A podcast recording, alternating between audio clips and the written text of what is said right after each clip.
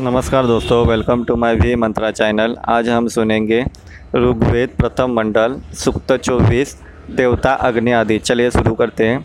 मैं देवताओं में से किसी श्रेणी के किस देवता का सुंदर नाम पुकारूं? कौन देवता मुझ मरने वालों को विशाल धरती पर रहने देगा, जिससे मैं अपने माता पिता को देख सकूँ? मैं देवताओं में सबसे पहले अग्नि का नाम पुकारता हूँ।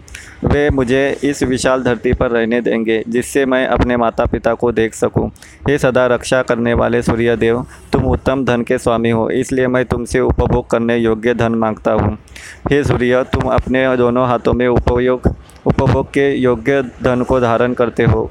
वह सबके द्वारा प्रशंसित है, उससे कोई द्वेष नहीं रखता।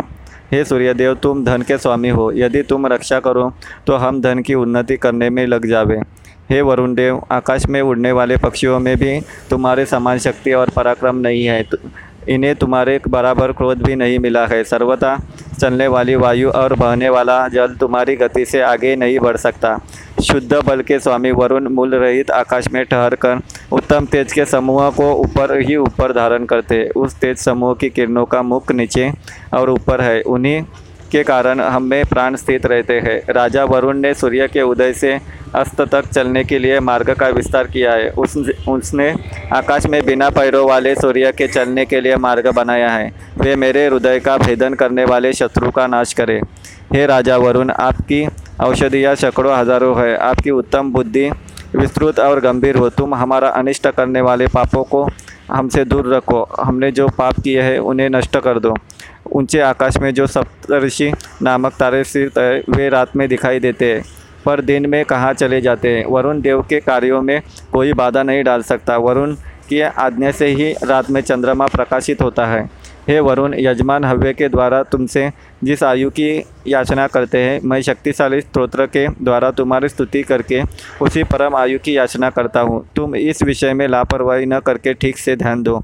अगणित लोग तुम्हारी प्रार्थना करते हैं। तुम मुझसे मेरे आयु मत चिनो। कर्तव्य को जानने वाले लोगों ने रात में और दिन में मुझसे यही कहा है। मेरे हृदय से उत्पन्न ज्ञान भी यही सलाह देता है। शुनब से ने सूर्य से बंधकर जिनको पुकारा था, वे ही राजा वरुण हमें बंधन से मुक्त करें। लकड़ी के तीन युपे से बंधे हुए शून्य से से आदित्य के पुत्र वरुण का आह्वान किया था। इसलिए विद्वान एवं दयालु राजा वरुण ने सुनसेप को बंधन से छुड़ा दिया था। हे वरुण हम नमस्कार करके एवं यज्ञों में हवि प्रदान करके तुम्हारे क्रोध को समाप्त करते हैं। ये अनिष्ट का नाश करने वाले बुद्धिमान वरुण, हमारे कल्याण के लिए इस यज्ञ में निवास करो और हमारे पापों का, पापों को कम करो। हे वरुण, मेरे सिर में बंधे हुए फंदे को ऊपर से और पैरों में बंधे हुए फंदे को नीचे से खोल दो तथा कमर में बंधे हुए फंदे को बीच में ढीला कर दो। हे अदिति पुत्र वरुण, हम तुम्हारे यज्ञ में सतत संलग्न रहकर पाप मुक्त हो जाएँगे। इस तरह ये सुक्त समाप्त होता है। अगला सुक्त अगले पात में लेके आऊँगा please follow my channel. Thank you.